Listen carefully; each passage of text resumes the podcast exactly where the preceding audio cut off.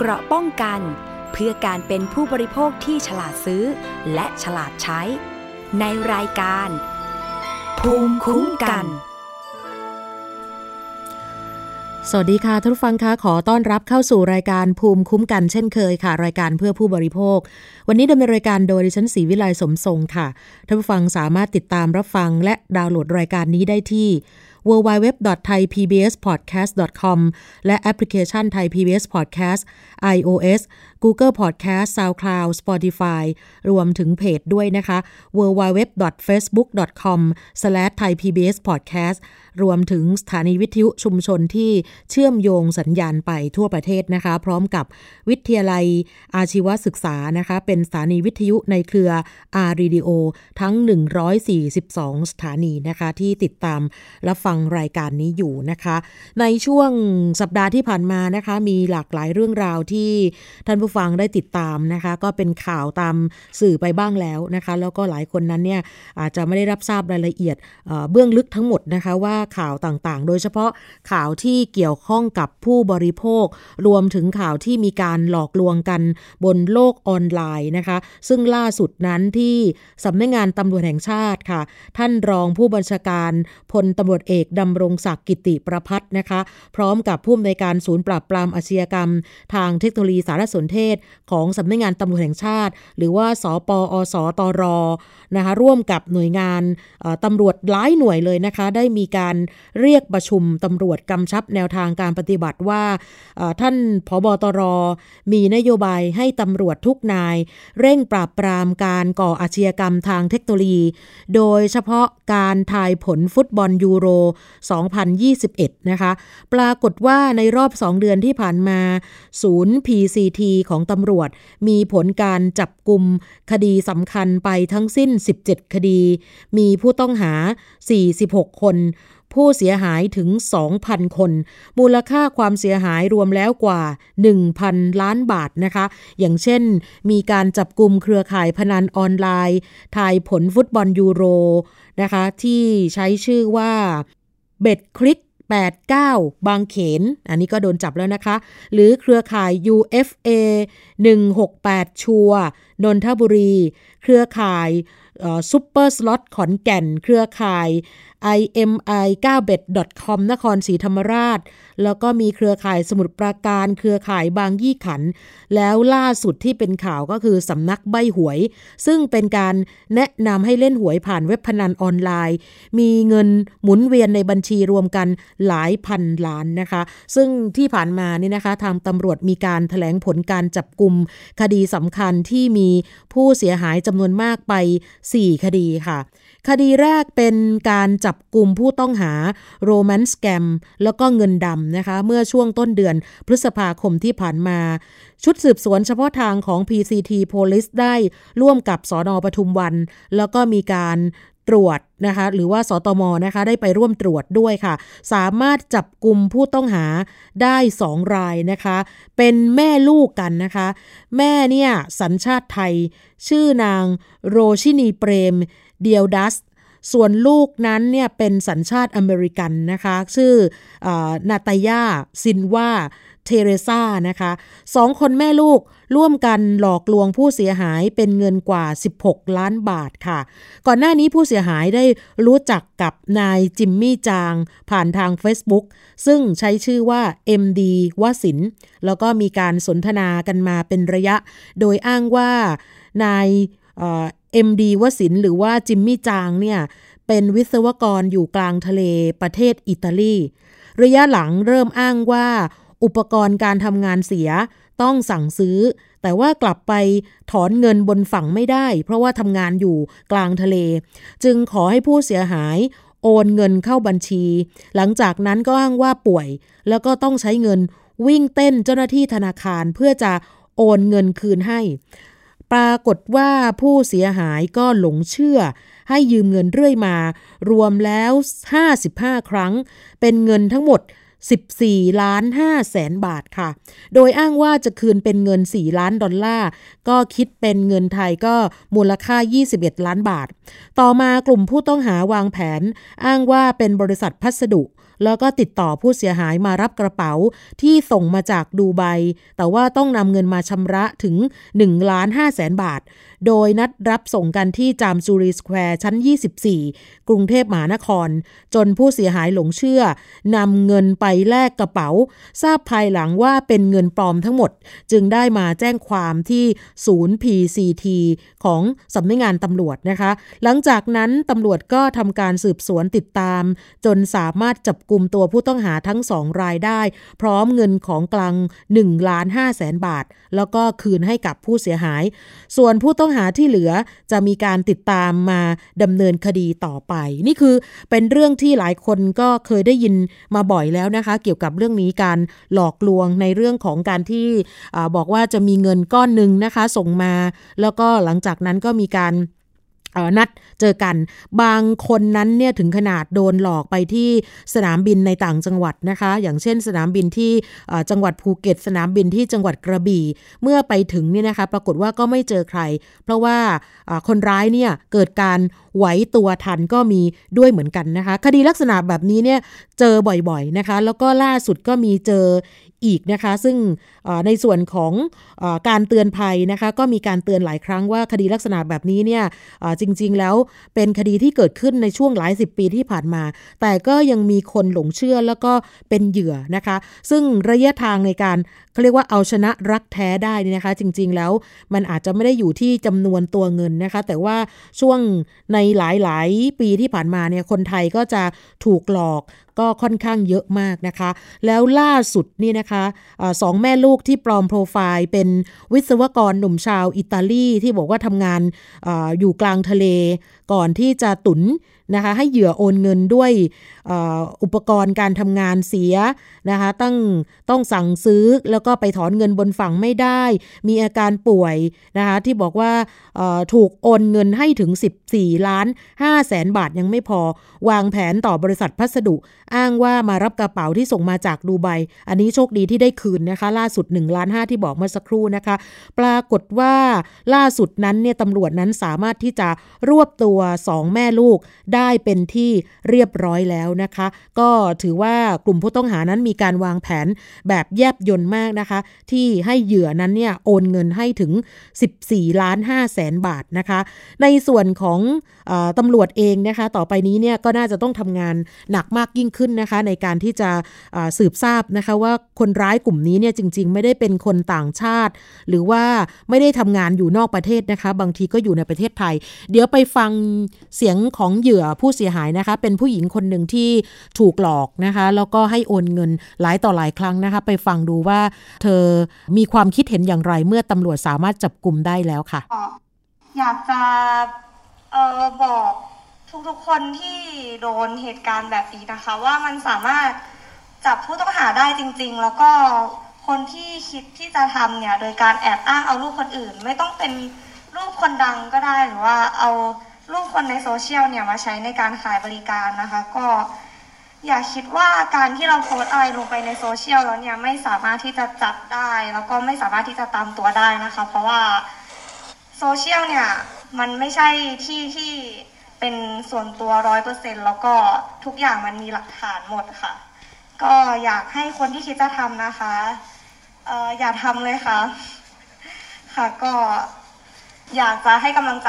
ทุกคนที่โดนด้วยนะคะ ว่าสามารถมาดำเนินคดีกับคนพวกนี้ได้ค่ะ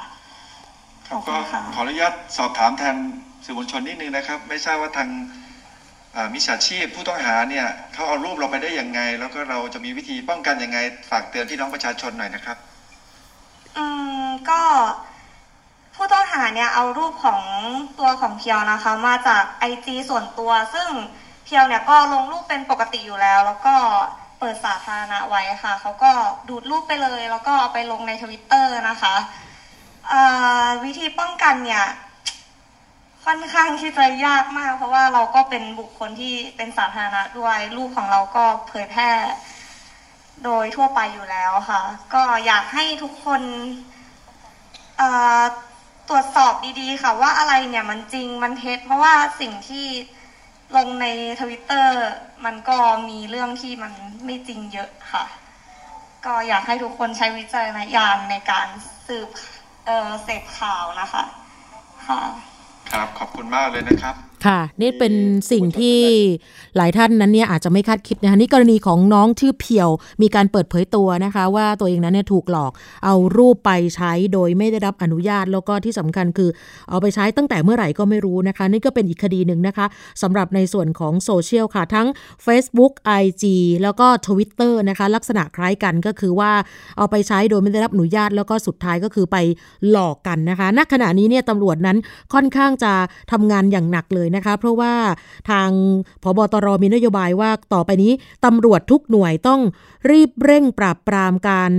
ทำอาชญากรรมทางเทคโนโลยี โดยเฉพาะเรื่องของเกี่ยวกับการพนัน การหลอกลวง แล้วก็การเอารูปไปใช้ลักษณะแบบนี้นะคะ ความเสียหายอย่างที่บอกนะคะว่ารวมแล้วเนี่ยพันกว่าล้านเลยทีเดียวนะคะ แล้วก็ล่าสุดนั้นอย่างที่รายงานไปเมื่อสักครู่นะคะ เรื่องของการ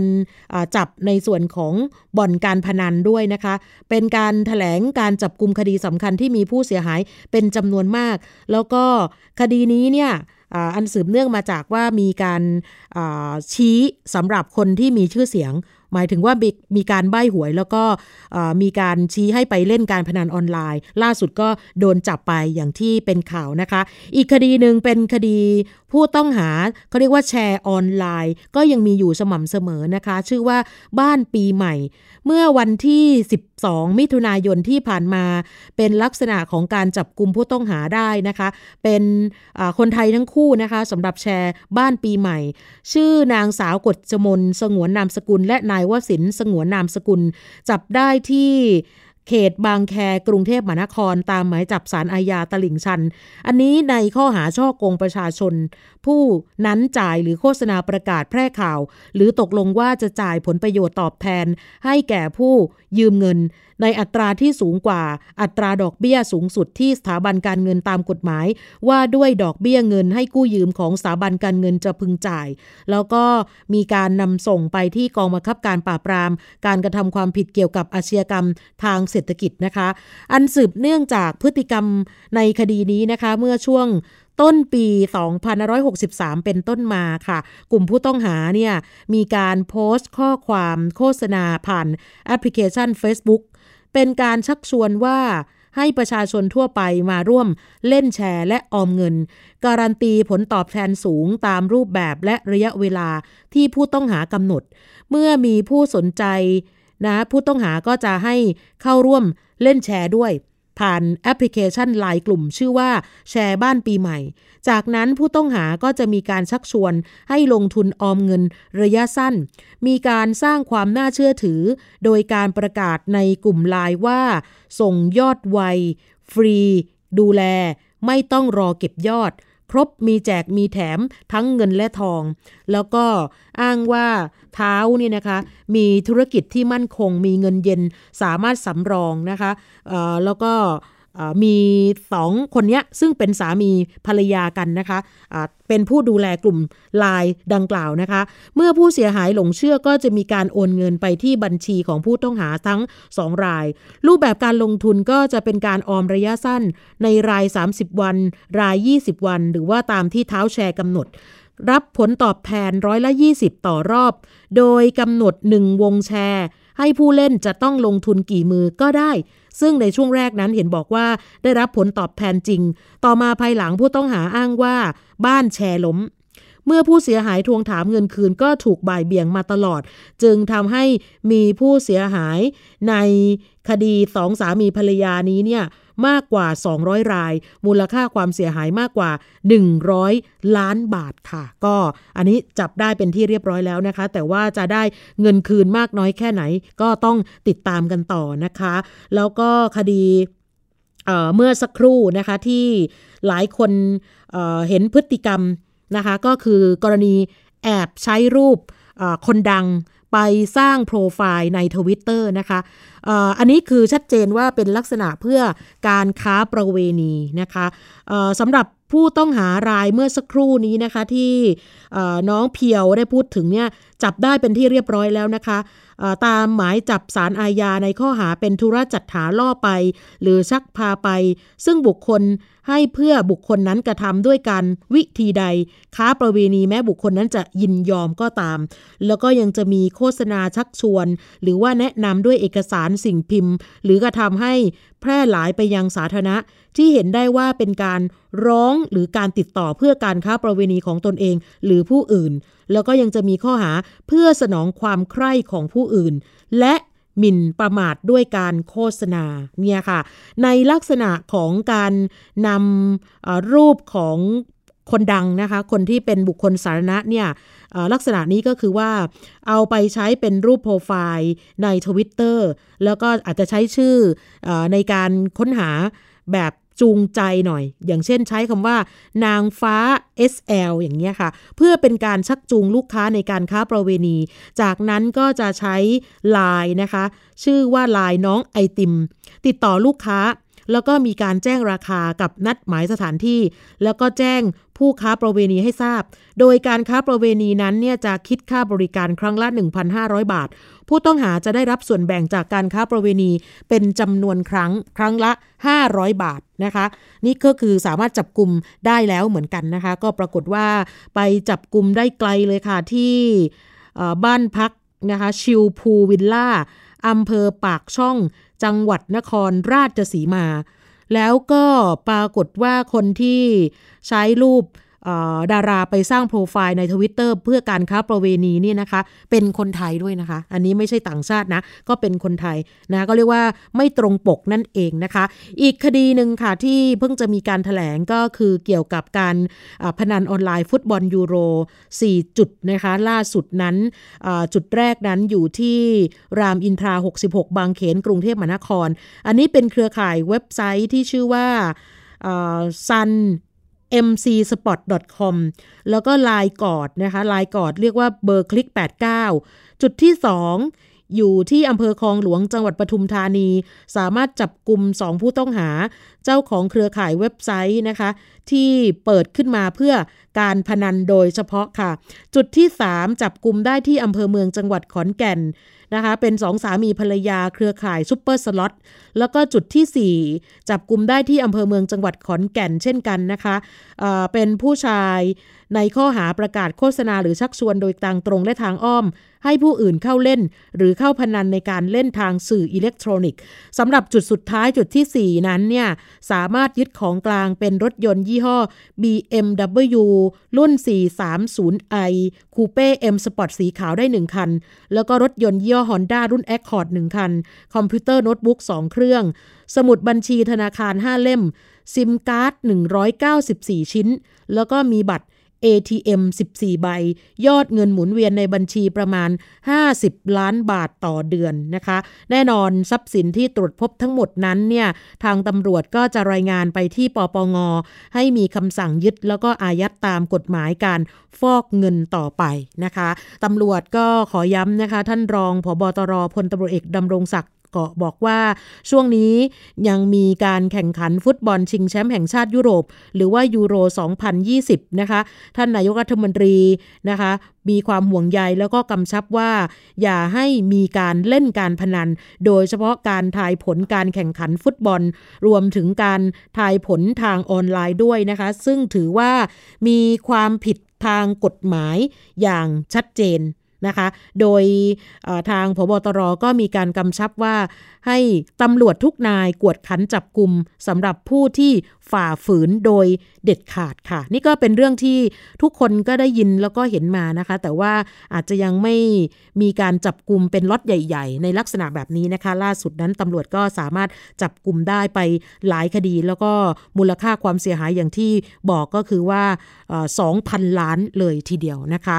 ในช่วงที่ที่ผ่านมานะคะ ประชาชนได้รับข้อความสั้น หรือว่า SMS ในการหลอกลวงจากมิจฉาชีพ ที่มีการแอบอ้างว่า ส่งมาจากธนาคารบ้าง หน่วยงานราชการ หรือว่ารัฐบาลบ้าง โดยใช้วิธีการส่งลิงก์ประกอบกับข้อความในลักษณะที่สร้างความตกใจ หรือว่าสร้างความสนใจ หรือ เป็นการส่งข้อความในลักษณะเหมือนการแจ้งเตือน จากระบบ e-banking หรือว่า SMS แจ้งสถานะทางบัญชี อาทิเช่น มีการแจ้งเงินเข้าบัญชีเป็นจำนวนมาก แล้วก็บอกว่า บัญชีของคุณจะถูกแจ้งปิดบริการ หรือบางรายได้รับข้อความว่าธนาคารแจ้งอัปเดตระบบ หรือข้อความบอกกดเงินสำเร็จทั้งๆทที่ประชาชนที่ได้รับข้อความนั้น ไม่ได้ทำธุรกรรมใด ๆ ทั้งสิ้นกับธนาคารเลย หรือได้รับการช่วยเหลือเป็นจำนวนเท่านั้นเท่านี้บาท ตามนโยบายของรัฐบาล พื่อให้ประชาชนกดลิงก์ที่แนบมา ซึ่งถ้าหากว่าใครไปกดลิงก์ดังกล่าว แล้วเข้าไปกรอกข้อมูลส่วนตัว หรือทำการใด ๆ ก็จะทำให้ต้องเสียเงิน แล้วก็สุดท้ายถูกนำข้อมูลไปใช้ก่อเหตุ ให้เกิดความเสียหายได้นะคะ ล่าสุดรองเลขาธิการกสทช ค่ะ คุณสุทธิศักดิ์ตันตะโยธินบอกว่าขณะนี้สำนักงงานกสทช ขอให้ประชาชนท่านผู้ฟังระมัดระวังนะคะ เมื่อคุณได้รับ SMS ที่มีลิงก์ขอให้ตั้งสติ อย่าตกใจหรือเชื่อในข้อความที่ได้รับ แล้วก็อย่าเข้าไปกดลิงก์ที่ส่งมากับ SMS ทันที แต่ว่าขอให้มีการตรวจสอบแหล่งที่มาของ SMS ก่อน ให้สังเกตนะคะ ลิงก์ที่ส่งมาหรือว่าสังเกต URL ให้มั่นใจก่อนที่จะกดเข้าไปดูนะคะ ถ้าเป็นมิจฉาชีพ นะคะมิจฉาชีพลิงก์หรือว่า URL ที่ส่งมาเนี่ยจะเป็นชื่อในลักษณะที่เรียกว่าแปลกๆนะคะไม่ตรงกับหน่วยงานธนาคารหรือว่าหน่วยงานราชการที่อ้างใน SMS ค่ะ แต่ว่าจะเป็นตัวสะกด ซึ่งจะเป็นข้อความเป็นภาษาอังกฤษ หรือว่ามีเครื่องหมายแปลกๆนะคะ ถ้าหากว่าได้รับ SMS ที่มีข้อความและลิงก์เหล่านี้ อย่าไปกดลิงก์ หรือถ้าสงสัยนั้นให้โทรสอบถามที่ call center ของหน่วยงานนั้นๆ ทันทีนะคะ อย่าหลงกลในการกรอกข้อมูลส่วนตัว ไม่ว่าจะเป็น username password หรือว่า OTP ผ่านลิงก์ที่ได้รับเด็ดขาด เพราะว่ามิจฉาชีพเหล่านี้เนี่ยเขามีการพัฒนากลอุบายต่างๆ เพื่อจะหลอกเอาข้อมูลส่วนบุคคลของประชาชน แล้วก็นำไปทำธุรกรรม มีการ ถอนเงินออกจากบัญชีของท่านจนหมดได้นะคะ นี่ก็ถือว่าเป็นการขอเตือนแบบซ้ำนะคะ จริง ๆ ก็มีการเตือนกันตลอดนะคะ ขณะนี้สำนักงงาน กสทช มีการสั่งการให้ผู้ประกอบการโทรคมนาคมทุกราย ให้มีการตรวจสอบดูแลการส่ง SMS ที่ผ่านระบบของผู้ให้บริการ เพื่อไม่ให้เกิดผลกระทบกับประชาชน หรือว่าเกิดกรณีการหลอกลวงลักษณะแบบนี้ ขอย้ำนะคะ ท่านรองเลขาธิการกสทช บอกว่า อยากให้ประชาชนระมัดระวัง อย่าไปกรอก username พัดบวดที่ใช้ในการทำธุรกรรมต่างๆ กับธนาคาร ในลิงก์ที่ส่งมากับ SMS ในมือถือเป็นเด็ดขาด หรืออย่าให้ข้อมูลส่วนตัวไปแบบง่าย ๆ ควรจะมีการตรวจสอบให้แน่ใจก่อนนะคะ เพื่อได้มีความระมัดระวังว่าไม่ให้ข้อมูลเหล่านี้เนี่ย ตกอยู่ในมือมิจฉาชีพ ที่จะเอาข้อมูลส่วนตัวของเราไปใช้ทำธุรกรรม หรือว่าเป็นการขโมยเงินของเราในบัญชี หรืออาจจะนำไปก่อความเสียหายได้นะคะ เพราะว่าหลายท่านนั้นเนี่ยอาจจะนึกไม่ถึงแล้วก็คิดไม่ถึงคาดไม่ถึงเลยว่าจะมีเหตุการณ์ลักษณะแบบนี้เกิดขึ้นนะคะ เพราะนั้นเนี่ยขอให้อย่ากกดเข้าไปนะคะ แม้แต่ปัจจุบันนี้มีการส่งลิงก์ที่เป็นลักษณะเหมือนกับลิงก์จาก เฟซบุ๊กเข้ามา เพื่อที่จะให้ทุกคนได้อ่านข่าวเป็นข่าวลักษณะเกี่ยวกับอุบัติเหตุนะคะ เมื่อช่วงสัปดาห์ที่ผ่านมาเนี่ยมีคนส่งเข้ามาเหมือนกันนะคะ พอคลิกเข้าไปเนี่ยนะคะ ในเนื้อหาข่าวไม่มีข่าวเกี่ยวกับอุบัติเหตุนั้นๆ คือคนที่เกิดความสงสารแล้วก็อยากจะติดตามข่าวว่ามีอุบัติเหตุที่ไหนรถชนกันอย่างไรก็ปรากฏว่ารีบกดเข้าไปเพื่อจะดูเนื้อหาข่าว ปรากฏว่าไม่มี นะคะ สุดท้ายแล้วเนี่ยเหมือนกับพาเข้าไปเรื่อยๆนะคะ ให้ให้คลิกลิงก์เข้าไปเรื่อยๆ เพื่อที่จะเข้าไปเล่นพนันออนไลน์ อันนี้ก็เป็นอีกลักษณะหนึ่งเหมือนกันนะคะ ก็อยากให้ทุกคนนั้นเนี่ยได้คำนึงถึงความปลอดภัยในการใช้สื่อลักษณะแบบนี้นะคะ ก็เป็นการขอเตือนว่าระวังค่ะ ช่วงนี้ SMS หลอกลวงเยอะมาก อย่าไปกดลิงก์ทันทีนะคะตรวจสอบที่มาที่ไปให้แน่ชัด เพื่อไม่ให้มีการสูญเสียเงิน หรือว่าถูกนำข้อมูลไปใช้แบบส่วนตัวนะคะ จริง ๆ ปัจจุบันนี้ยังมีอีกหลายมุกนะคะที่ลักษณะเนี่ยเจอผู้ชายก็เจอนะคะ อย่างเช่นเรื่องของการหลอกนะคะ โดยวิธีการแบบโรแมนต์แกมนะคะ สดๆ ร้อนๆ เลยนะคะ นี่คืออหน่วยงานปคบเตือนภัยผู้บริโภคก็เจอเหมือนกัน เป็นสาวสวยต่างชาติหน้าตาดีโปรไฟล์เลิศเลยนะคะ แล้วก็ชอบระบุว่าเป็นโสดนะคะ มาขอเป็นเพื่อนทาง Facebook นะคะ แล้วก็แน่นอนถ้าผู้ชายเห็นก็รู้สึกเอ้ยมันน่าสนใจก็รีบกดรับเป็นเพื่อน แต่ ขอบอกก่อนเลยนะคะ ว่าจริง ๆ นี่เป็นมุกเดิมๆ มุกเก่า ก็เหมือนกับที่ผู้ชายไปขอแอดผู้หญิงนั่นแหละค่ะ แต่เดี๋ยวนี้เขาใช้ลักษณะเป็นผู้หญิงขอแอดเป็นผู้ชาย หรือว่าผู้หญิงขอแอดเป็นผู้หญิงก็ได้นะคะ สมมุติว่า ใครที่เป็นเจ้าของ Facebook นะคะรับเป็นเพื่อนอีกฝ่ายหนึ่ง แล้วก็เชื่อว่าแน่นอนพอรับปุ๊บเนี่ยอีกฝ่ายก็จะมาทักพูดคุย สักพักก็จะขอเป็นแฟน จากนั้นอีกฝ่ายก็เหมือนเดิม บอกว่าเดี๋ยวจะมีของมาให้ แต่ต้องเสียค่าใช้จ่ายนะ ในการส่งนั่นนี่นะคะจำนวนไม่น้อยเลย หรืออาจจะมีลักษณะบอกว่าขณะนี้ทำงานเป็นทหารหญิงอยู่ นะคะในประเทศอาหรับนะคะประเทศใดประเทศหนึ่งละกันกำลังสู้รบอยู่ แล้วก็ขณะนี้กำลังจะถอนกำลัง ซึ่งมีสมบัติมหาศาล แต่ว่าเขาห้ามเคลื่อนย้ายนะคะก็ส่วนใหญ่จะอ้างเป็นลักษณะเป็นเงินดอลลาร์นะคะ แล้วก็บอกว่าเดี๋ยวจะส่งมาให้นะคะ เพื่อที่จะมาแบ่งกันเนี่ยมุกนี้ก็ยังมีอยู่เยอะ แล้วก็มีอีกแบบหนึ่งค่ะ อีกฝ่ายโดยเฉพาะฝ่ายผู้หญิงก็จะส่งรูปโป๊เปื่อยมาให้ แล้วก็ชักชวนให้เจ้าของ Facebook ส่งรูปโป๊ของตัวเองเพื่อเป็นการแลกเปลี่ยนกัน จากนั้นก็จะใช้วิธีการแบล็กเมย์เรียกเงินเป็นจำนวนมาก ถ้าหากไม่ให้ก็จะมีการโพสต์รูปโป๊นั้นประจาน เพราะว่าฝ่ายนี้เนี่ย หลงกลส่งกลับไปให้เป็นที่เรียบร้อยนะคะ ขอให้ระวังให้ดี อย่าตกเป็นเหยื่อของพวกมิจฉาชีพเหล่านี้นะคะ แนะนำเลยค่ะว่าถ้าเจอคนที่เราไม่รู้จัก โดยเฉพาะต่างชาติ นะโปรไฟล์ดีรูปภาพดี มาขอเป็นเพื่อนผ่านทาง Facebook ขอให้ปล่อยผ่านไปเลยนะคะ อย่าไปกดรับเป็นเพื่อนโดยเด็ดขาด เพราะว่าปัจจุบันนี้เนี่ยมีการทำมาหากินในลักษณะแบบนี้ค่อนข้างจะเยอะมาก แล้วก็โดนกันเยอะจริง ๆ ด้วยนะคะ หลายคนเนี่ยโดนกันมากเลยนะคะ โดยเฉพาะการหลอกเอารหัส Facebook รหัสผ่านจากนั้นก็ยึดไปเลยก็มี นะคะ คือถ้าเจอข้อความแบบนี้เรียกว่า มิจฉาชีพร้อยเปอร์เซ็นต์นะคะ ไม่มีใครที่จะมีเงินให้เรามาเป็นพันล้านร้อยล้านนะคะ ไม่มีแน่นอนสำหรับในโลกใบนี้ค่ะ ก็ขอเตือนให้ทุกคนระมัดระวังเอาไว้ด้วยนะคะ เราจะพักกันสักครู่ค่ะ เดี๋ยวกลับมาในช่วงหน้ากันต่อค่ะ เกราะป้องกันเพื่อการเป็นผู้บริโภคที่ฉลาดซื้อ และฉลาดใช้ ในรายการ ภูมิคุ้มกัน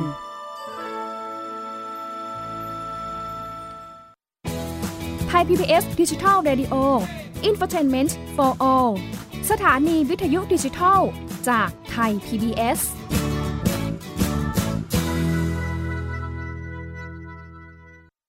ไทย PBS Application on Mobile ให้คุณเชื่อมโยงถึงเราในทุกที่ทุกเวลา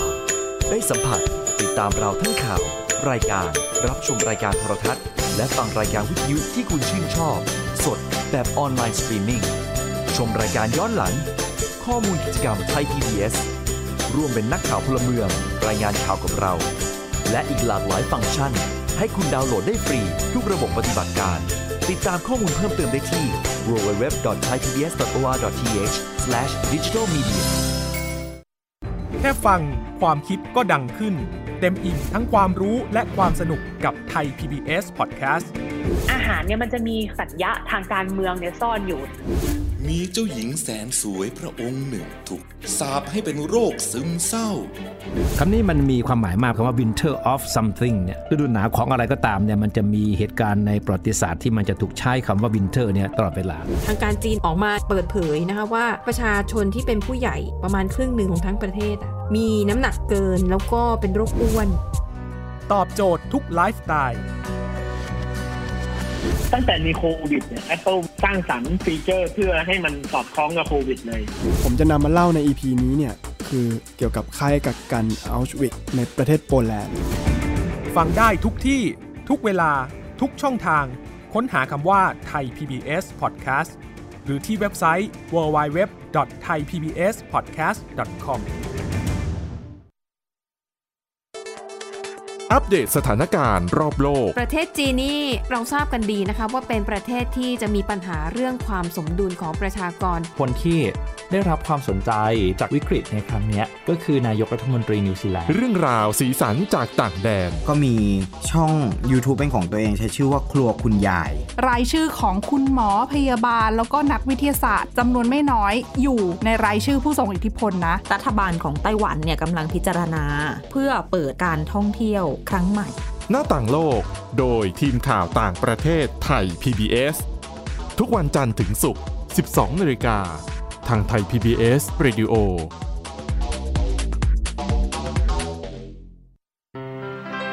เกราะป้องกัน เพื่อการเป็นผู้บริโภคที่ฉลาดซื้อ และฉลาดใช้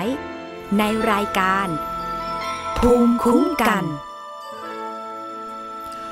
กลับมาอีกช่วงหนึ่งของรายการภูมิคุ้มกันนะคะ ท่านผู้ฟังคะใครที่กำลังทานเวโปรตีนอยู่นะคะ ไปดูผลการทดสอบจากฉลาดซื้อกันหน่อยนะคะ เพราะว่าทางฉลาดซื้อนั้นเนี่ยได้มีการทดสอบผิดพันธุ์เสริมอาหารเวโปรตีนนะคะ เป็นการสุ่มเก็บตัวอย่างผิดพันธุ์เสริมอาหารเวโปรตีนไปทั้งหมด 9 ตัวอย่างนะคะ โดยนิตยสารฉลาดซื้อ และโครงการสนับสนุนระบบเฝ้าระวังสินค้าและบริการเพื่อ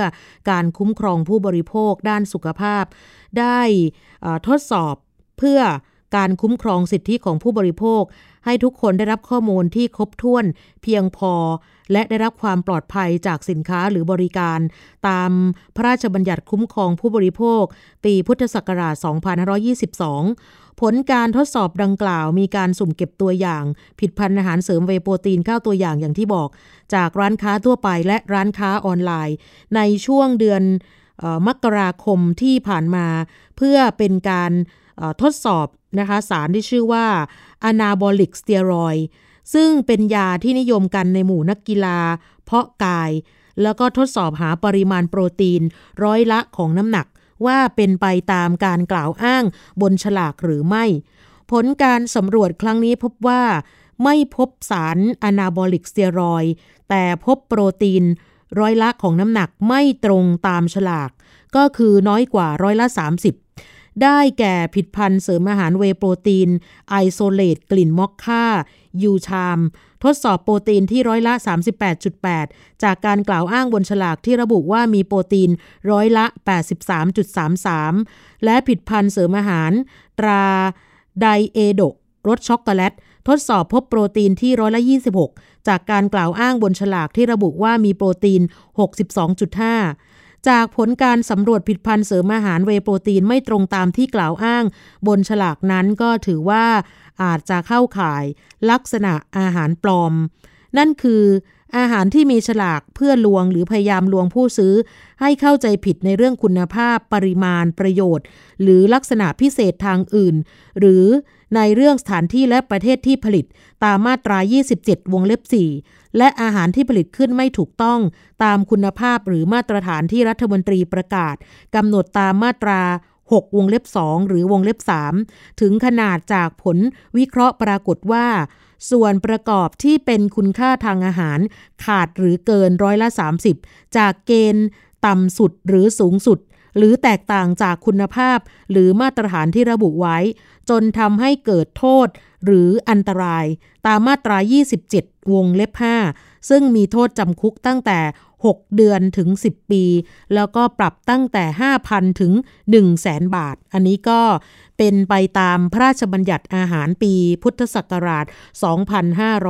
2522 นะคะ ซึ่งผิดพันธ์เสริมอาหารในกลุ่มตลาดฟิตเนสนั้นเนี่ยในช่วงที่ผ่านมาถือว่ากำลังเติบโตขึ้นเรื่อยๆนะคะ ตามกระแสรักสุขภาพ เมื่อมองที่สถานบริการฟิตเนสก็จะพบว่ามีการเปิดสถานบริการกลุ่มนี้เพิ่มมากขึ้น แล้วก็กระจายไปในทุกจังหวัดทั่วประเทศ อีกทั้งผู้ใช้บริการก็มีความหลากหลายกลุ่มอายุ ตั้งแต่วัยรุ่นจนถึงผู้สูงวัยก็ทำให้ผิดพันธุ์เสริมอาหารทั้งวิตามิน ทั้งเกลือแร่ รวมถึงผิดพันธุ์เสริมร่างกาย เพิ่มมวลกล้ามเนื้ออย่างเวโปรตีน ก็ได้รับความนิยมเพิ่มมากขึ้นด้วย จากเดิมนั้นเนี่ยคะผิดพันธุ์เวโปรตีนที่เคยมีแต่สินค้านำเข้า แล้วก็จำหน่ายเป็นถังๆหรือว่าเป็นบรรจุภัณฑ์ใหญ่ ๆ ปัจจุบันนี้ได้มีผู้ผลิตในประเทศหลายรายค่ะ ให้ความสนใจเข้าร่วมแข่งขันในผิดพันธุ์นี้มากขึ้น บรรจุพันธุ์ก็มีขนาดเล็กลง แล้วก็ช่องทางการขายก็เพิ่มมากขึ้น แล้วก็การเติบโตทางการตลาดก็สูงขึ้นทุกปี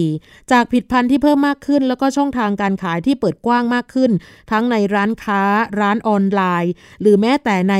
สถานบริการฟิตเนส ก็อาจทำให้ผิดพันเวโปรตีนบางส่วนนั้น ไม่มีมาตรฐาน หรือว่ามีการปลอมปนผิดพันยาเพื่อหวังผลในการเร่งสรรพคุณผิดพันซึ่งจากงานวิจัยของกลุ่มงานคุ้มครองผู้บริโภค และเภสัชสาธารณสุขสำนักงานสาธารณสุขจังหวัดหนองบัวลำพู และเครือข่ายคอบศเขต 8 ได้เคยศึกษาเอาไว้เมื่อปี 2563 พบว่า ผลิตภัณฑ์เสริมอาหารเวโปรตีนจำนวน 20 ตัวอย่าง ที่มีจำหน่ายในท้องตลาดร้อยละ 25จำนวน 5 ตัวอย่าง มีการปลอมปนอนาบอลิกสเตียรอย ทั้งในผิดพันธุ์ที่มีเลขสารระบบอาหารหรือว่าเลขออย และไม่มีเลขสารระบบอาหาร ดังนั้นนะคะเพื่อเป็นการเฝ้าระวังผิดพันธุ์สินค้าเสริมอาหารเวโปรตีน ทั้งในเรื่องมาตรฐาน การอวดอ้างคำโฆษณา หรือว่าอาจจะมีการปลอมปน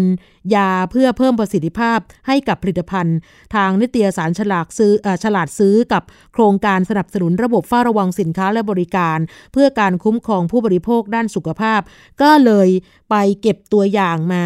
9 ยี่ห้ออย่างที่บอกไปเมื่อสักครู่นะคะ มาทั้งจากร้านทั่วไป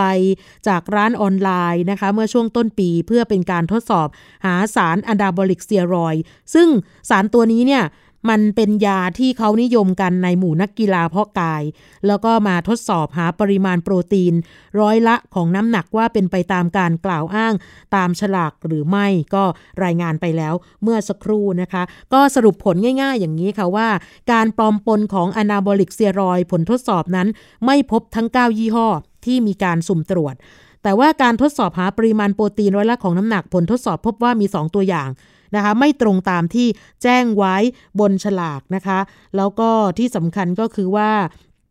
ต่อไปนี้เนี่ยใครจะซื้อสำหรับผิดพันธ์เสริมอาหารนะคะ ก็ขอให้ดูให้ดีนะคะว่า มีการโฆษณาเกินจริงหรือไม่นะเพราะว่าไอตัวเวโปรตีนที่ว่านี้เนี่ยบางทีเราก็ไม่รู้ว่าถ้าไม่ทดสอบเนี่ยเราไม่มีเครื่องมือที่จะดูได้นะคะว่ามันมีสารมีเตียรอยไหมหรือว่ามีอะไรอยู่หรือเปล่านะคะ เพราะฉะนั้นเนี่ยถ้าสงสัยเราก็มีสิทธิ์ที่จะเรียกร้องให้มีการตรวจสอบได้นะคะ ก็เป็นการเก็บตัวอย่างแล้วก็ผลการวิเคราะห์เฉพาะตัวอย่างที่ส่งตรวจเท่านั้นนะคะ 9 ยี่ห้อ ใครที่สนใจอยากจะไปดูตารางผลการทดสอบ ทั้งสารอนาบอลิกสเตียรอยกับโปรตีนในผิดพันธ์เสริมอาหารเวโปรตีนทั้ง 9 ยี่ห้อนะคะ เข้าไปดูในเว็บไซต์ของฉลาดซื้อ .com ได้ค่ะ ช่วงนี้เราจะไปติดตามสำหรับในช่วงคิดก่อนเชื่อกับอาจารย์แก้วกันค่ะ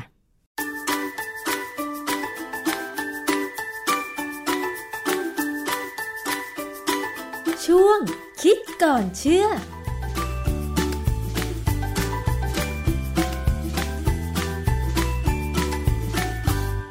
พบกันในช่วงคิดก่อนเชื่อกับดรแก้วกังสดานนภัยนักพิษวิทยากับดิฉันชนะทิพไพรพงศ์นะคะ เราจะคุยเรื่องราวใกล้ตัว โดยอาจารย์แก้วจะนำงานวิจัย ที่ตีพิมพ์แล้วมาอธิบายให้ฟัง อย่างเข้าใจง่าย ๆนะคะ วันนี้เราพูดถึงนักกีฬากันบ้างค่ะ คุณผู้ฟังเวลาดูกีฬาต่างประเทศนะคะ ไม่ว่าจะเป็นจากโซนยุโรปโซนอเมริกาเนี่ยเคยสงสัยไหมคะว่าทำไมนักกีฬาของเขาดูเก่งมาก อาจจะเป็นเพราะว่าสรีระของเขาได้เปรียบกับคนเอเชีย แต่ว่า มากยิ่งไปกว่านั้นเนี่ยนะคะทำไมเขาถึงฝึกให้นักกีฬามีความอดทน อดทนต่อการแข่งขันที่ใช้ระยะเวลายาวนาน ไม่ว่าจะเป็นบาสเกตบอลว่ายน้ำนะคะหรือว่ากีฬาประเภทอื่น ๆ โดยเฉพาะอย่างฟุตบอลเนี่ยต้องแข่งกันถึง 90 นาที นักกีฬาต่างชาติโซนยุโรปโซนอเมริกาเนี่ยมักจะได้เปรียบด้านสรีระและความอึดมากกว่านักกีฬาเอเชียเขามีวิธีการฝึกอย่างไร ใช้หลักการวิทยาศาสตร์อย่างไร วันนี้เรามาพูดคุยกันค่ะ อาจารย์คะทำไมนักกีฬาอย่างเช่น นักกีฬาของสหรัฐนอกจากรูปร่างสูงใหญ่แล้ว ยังมีความอึดความอดทนในเกมการแข่งขันคะอาจารย์คคือความจริงการฝึกเนี่ยสำคัญนะสถานที่ฝึกก็สำคัญ แล้วความจริงนักกีฬาเอเชียที่อึดก็มีนะญี่ปุ่นเนี้ยอึดมากเกาหลีเนี่ยอึดมาก ญี่ปุ่นเนี่ยชัดๆเลยอย่างกีฬาแบดมินตันนะฮะของผู้หญิงเนี่ยนักกีฬาญี่ปุ่นเนี่ยตัวเล็กนะร้อยห้าสิบหกเซนติเมตรเนี่ยตั้งหลายคนได้แชมป์โลกบ้าง ได้แชมป์ออลอิงแลนด์บ้าง ปีนี้ออลอิงแลนด์เนี่ยนักกีฬาไทยแพ้ญี่ปุ่นอีกแล้วนักกีฬาไทยตอนนี้สูงเกือบร้อยแปดสิบแพ้ญี่ปุ่น เราตัวใหญ่กว่านั้นเยอะแต่เขาอึดกว่า ที่เท่าที่ทราบเนี่ยคือ นักกีฬาแบดมินตันเนี่ยเขาจะมีค่ายสำหรับฝึกความอึดโดยตรงเลย มันเป็นที่รับสูงของญี่ปุ่นค่ะ แต่ว่าวันนี้ผมจะยกตัวอย่างเกี่ยวกับของอเมริกา เพราะว่ามันมีประสบการณ์โดยส่วนตัวของผมเลย ที่ว่าตอนที่ผมไปเรียนที่อเมริกาเนี่ยพอผมกลับมาเมืองไทยแล้วเนี่ย ปรากฏว่า ผมก็ไปใช้ห้องออกกำลังกายของที่ทำงานค่ะ แล้วเขาก็มีอาจารย์คนหนึ่งที่เขาก็ดูแลห้องเขาก็บอกว่า เอองั้นขอวัดปริมาตรปอดของผม ว่าปอดของผมเป็นยังไงบ้าง เพราะว่าตอนนั้นผมเพิ่งกลับมาจากอเมริกา ก็ให้ผมออกกำลังกายแล้วก็วัดปริมาตรปอดการหายใจ ปรากฏว่าเขาบอกว่าความจุปอดผมเนี่ยโดยเฉลี่ยแล้วเนี่ยนะสูงกว่าคนไทยทั่วไป 15เปอร์เซ็นต์แล้วตอนนั้นที่อาจารย์ไปเรียนอเมริกาเนี่ยอาจารย์ออกกำลังกายอะไรบ้างไหมคะ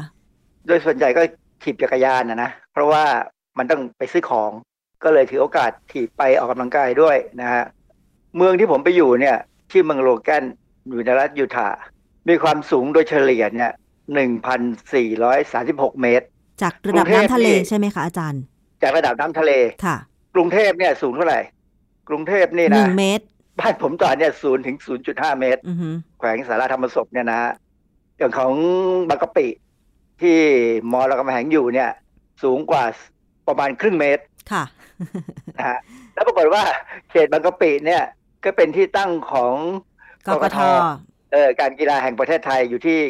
ติดกับมหาวิทยาลัยรามคำแหงค่ะใช่ไหมก็สูง 0.5 เมตรค่ะจากระดับน้ำทะเล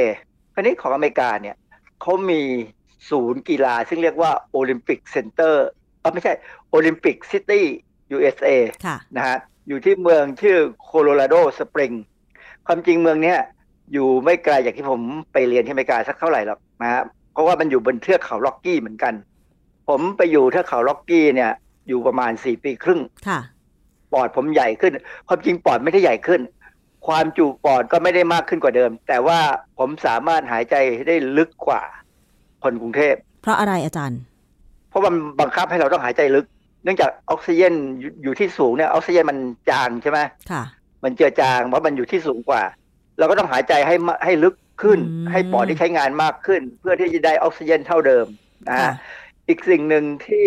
พ่อพูดในตามทฤษฎีเนี่ยเขาบอกว่าคนที่อยู่ที่สูงเนี่ย ปริมาณ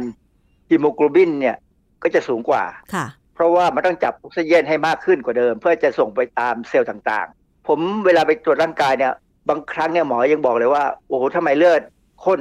เลือดข้นหมายความว่าฮีโมโกลบินหรือเม็ดเลือดแดงเนี่ยเยอะค่ะ ซึ่งมันเป็นลักษณะของคนที่มีฮีโมโกลบินเยอะนะฮะค่ะ อาจารย์คนเลือดข้นกับคนเลือดจาง ความได้เปรียบเสียเปรียบคือยังไงคะอาจารย์ฮีโมโกลบินมันมากกว่า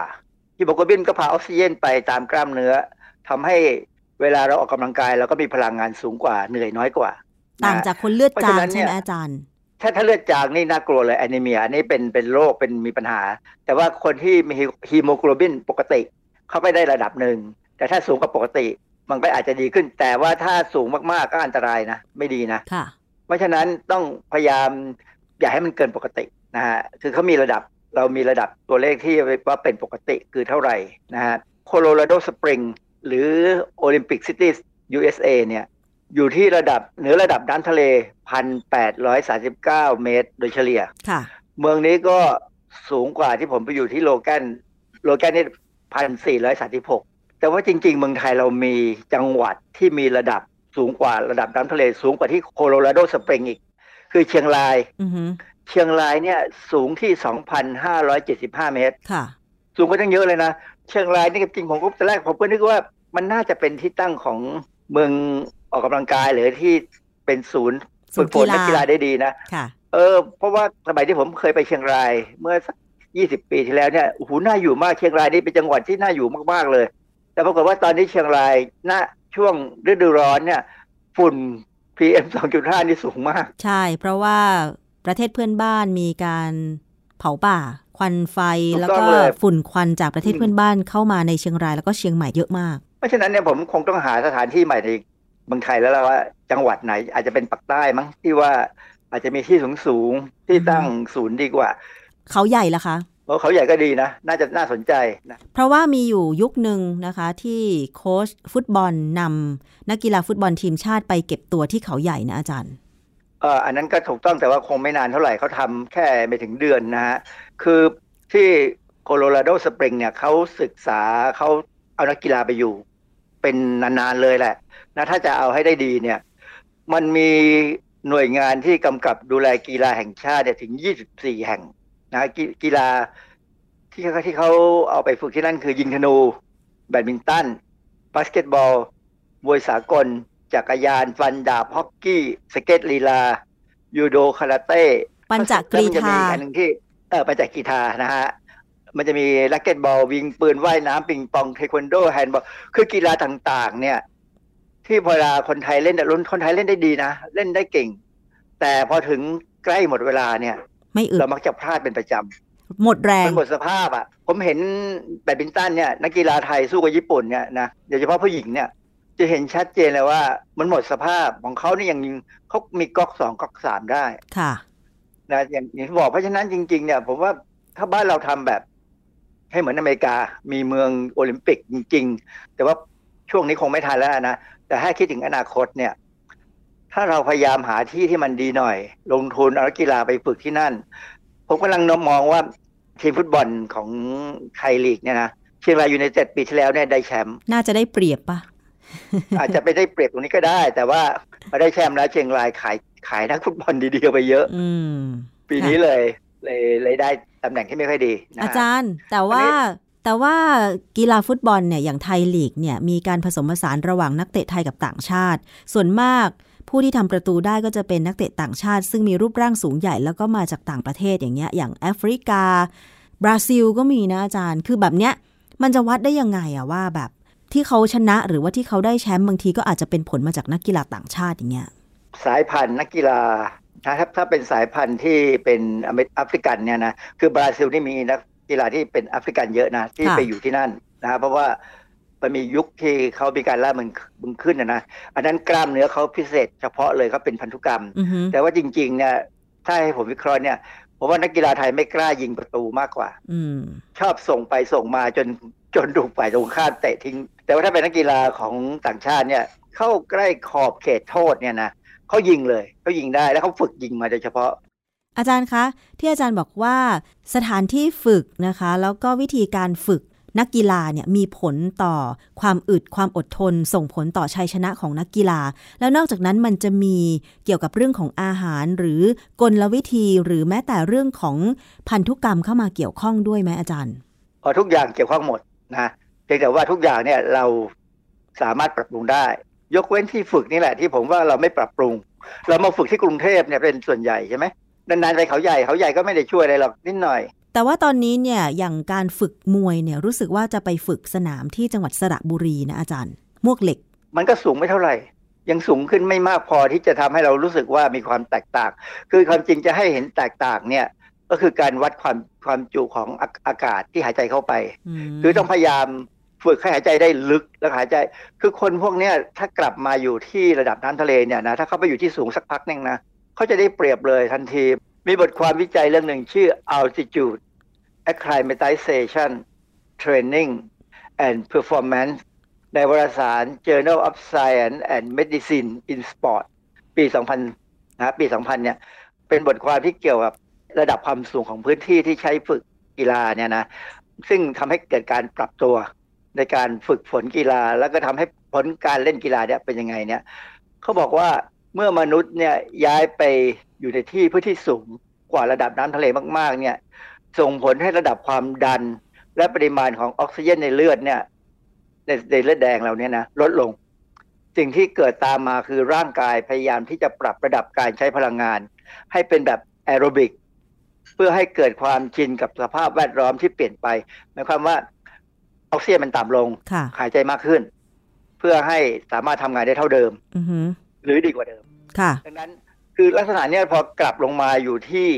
พื้นทะเลเนี่ยนะระดับเมืองที่ระดับต่ำๆเนี่ยเขาจะเหนื่อยน้อยลงแน่ๆนะฮะเพราะว่าจริงๆเนี่ยผมว่าเรื่องพวกนี้มันอาจจะอาจจะติดตัวผมมาถึงยาวเลยนะ เวลาผมตีแบดเนี่ยสี่คนที่ตีด้วยกันเนี่ย ผมเหนื่อยน้อยกว่าคนอื่นนะแต่ผมเหนื่อยช้ากว่า นะครับพอเหนื่อยช้ากว่า การตีแบดเนี่ยถ้าถ้าคู่ต่อสู้เหนื่อยเมื่อไหร่นะเราวางเมื่อไหร่ก็ได้เนี่ยเขาก็เจ๊งแล้วค่ะ แสดงว่าสภาพอากาศ มีผลต่อการหายใจของมนุษย์เราทุกคนใช่ไหมอาจารย์ มีผลคือมีนักฟุตบอลคนหนึ่งทีมของเมื่อเมื่อก่อนเขาอยู่บุรีรัมย์แต่หลังนี้เขาไปอยู่ทีมของแบงคอกยูไนเต็ดชื่ออานนท์อันนี้เขาเป็นชาวไทยภูเขา เขาอยู่บนดอยสูง เพราะฉะนั้นผมเห็นเขาเล่นเนี่ยนะเขาจะไม่ค่อยเหนื่อย แล้วก็จะมีกำลังที่จะเตะลูกได้ดี แต่เพียงแต่ว่าหลังๆนี้ไม่ค่อยได้ลงเล่น ผมไม่เข้าใจว่าเหตุผลอะไรนะ แต่ว่าอานนท์เนี่ยเป็นนักกีฬาที่ผมสนใจดูมาก ที่สำคัญคือเขาเป็นนักกีฬาคนเดียวของบ้านเรามั้งที่ใส่เสื้อไว้ในกางเกงเวลาเล่นกีฬาดูเรียบร้อย ดูเรียบร้อยที่สุด เพราะฉะนั้นเนี่ย ระดับความสูงจากน้ำทะเลเนี่ย มันน่าจะช่วยนักกีฬาไทยให้หายเป็นนักกีฬาที่ หมดสภาพทุกครั้งที่พอถึงนาทีที่เก้าสิบของฟุตบอลนาทีพอเราเห็นนะโอ้โหพอพอถึงนาทีที่เก้าสิบเนี่ย จะเกิดความแย่คือความว่าทำอะไรก็ผิดพลาด อาจารย์แล้วเปรียบเทียบอย่างนักฟุตบอลยุโรปอย่างเงี้ยอาจารย์ อย่างนอร์เวย์โปแลนด์หรือเยอรมันอังกฤษอย่างเงี้ยอาจารย์เขาอยู่ในพื้นที่ที่สูงกว่าระดับน้ำทะเลมากกว่าไทยไหมเขาไม่สูงกว่ามากนักแต่ผมมีข้อสังเกตนะว่า เวลาเขาฝึกเขาทาอะไรก็ตามเป็นตั้งแต่เด็ก ๆ นะ เขาเริ่มในที่ที่อากาศเย็นพอสมควรไม่ร้อน พอไม่ร้อนเนี่ย ก็เล่นได้นานใช่ไหมเล่นได้นานเนี่ยมันเป็นการฝึกความอดทนที่เราเรียกว่า endurance ทำให้เล่นได้นานแล้วก็ทนได้ แสดงว่าอุณหภูมิความสูงของพื้นที่มีผลต่อการหายใจของคนเราทั้งนั้น เหนื่อยหรือไม่เหนื่อยขึ้นอยู่กับ2ออย่างนี้ด้วยใช่ไหมอาจารย์ได้นอนอยู่แล้วและที่สำคัญคือบ้านเราร้อนเนี่ยเราเสียเหงื่อเยอะพอเสียเหงื่อเยอะ ก็เสียเกลือแร่เกลือแร่ที่สำคัญมากกับการทำงานของระบบของร่างกายเราของกล้ามเนื้อนะเพราะนั้นพอเสียไปเนี่ยเราต้องคือคนที่จะเดินในกรุงเทพให้ได้ผลดีเนี่ยนะจะต้องมีเครื่องดื่มเกลือแร่ถือไว้ในมือเลย แล้วก็จิบไปเรื่อยๆ อาจจะช่วยได้บ้างค่ะเออโดยสรุปแล้วเนี่ยผมมีความหวังว่าถ้าบ้านเราเนี่ยนะจะมองเรื่องการฝึกจักกีฬาให้แข็งแรงให้อึดให้อดทนเนี่ยนะพร้อมๆไปกับฝึกฝีมือเนี่ย เราอาจจะได้ทั้งกีฬาที่สามารถได้ระดับต้นเลยของของโลกได้นะฮะเราเห็นญี่ปุ่นเนี่ยซึ่งไม่ได้ตัวใหญ่กว่าเราสักเท่าไหร่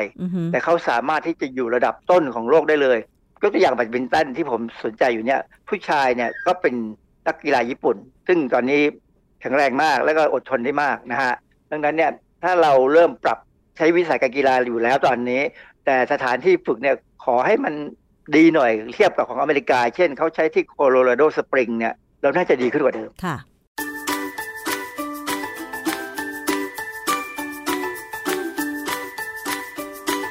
ช่วงคิดก่อนเชื่อ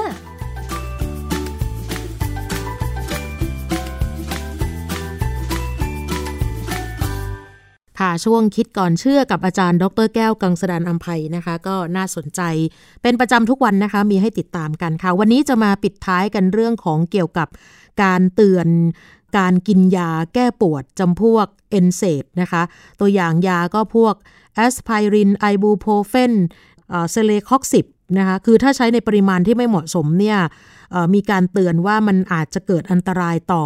ไตเรื้อรังได้นะคะ การใช้ยาดังกล่าวนั้นนี่นะคะขอให้ใช้แต่พอดีนะคะแล้วก็ควรใช้ช่วงระยะเวลาสั้นๆ เท่านั้นนะคะ เพื่อความปลอดภัยของไตนะคะ เพราะว่า มีการเตือนก่อนที่จะไปฉีดวัคซีนเหมือนกันนะคะ พวกยาแก้ปวดที่อันตรายต่อไตเนี่ยควรใช้อย่างระมัดระวังนะคะ เพราะว่าตัวอย่างยาอย่างแอสไพริน ibuprofen หรือว่าตัว naproxen หรือว่า celecoxib ที่ว่านี้นะคะ มันก็ใช้แก้ปวด ใช้ต้านการอักเสบ แล้วก็ลดไข้ นะคะ ทีนี้ถ้าใช้มากเกินไปเนี่ยนะคะ หรือว่าใช้ระยะยาว มันจะทำให้เกิดโรคไตเรื้อรังได้นะคะ อย่างเช่นการไหลเวียนเลือดในไตลดลง ความดันโลหิตเพิ่มมากขึ้นนะคะ ไม่ควรใช้ยาอย่างพร่ำเพรื่อนะคะ ขอให้ทุกคนใช้ยาในขนาดต่ำที่สุดนะที่ให้ผลต่อการรักษาแล้วก็ใช้ให้สั้นที่สุดนะคะ ถ้าใครจะใช้ยาลักษณะแบบนี้แบบระยะยาวนะคะ ก็ต้องอยู่ภายใต้การดูแลของแพทย์ หรือว่าเภสัชกรเท่านั้นนะคะเพราะว่าปัจจุบันนี้เนี่ย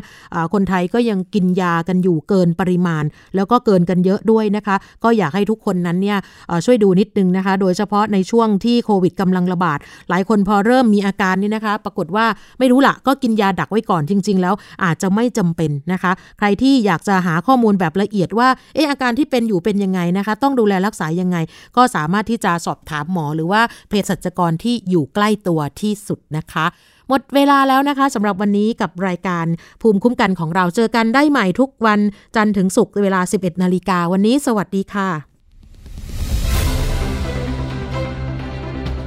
ติดตามรายการได้ที่ www.thaipbspodcast.com แอปพลิเคชัน Thai PBS Podcast หรือฟังผ่านแอปพลิเคชัน Podcast ของ iOS Google Podcast Android Podbean SoundCloud และ Spotify ติดตามความเคลื่อนไหวของรายการและแสดงความคิดเห็น โดยกดถูกใจที่ facebook.com/thaipbspodcast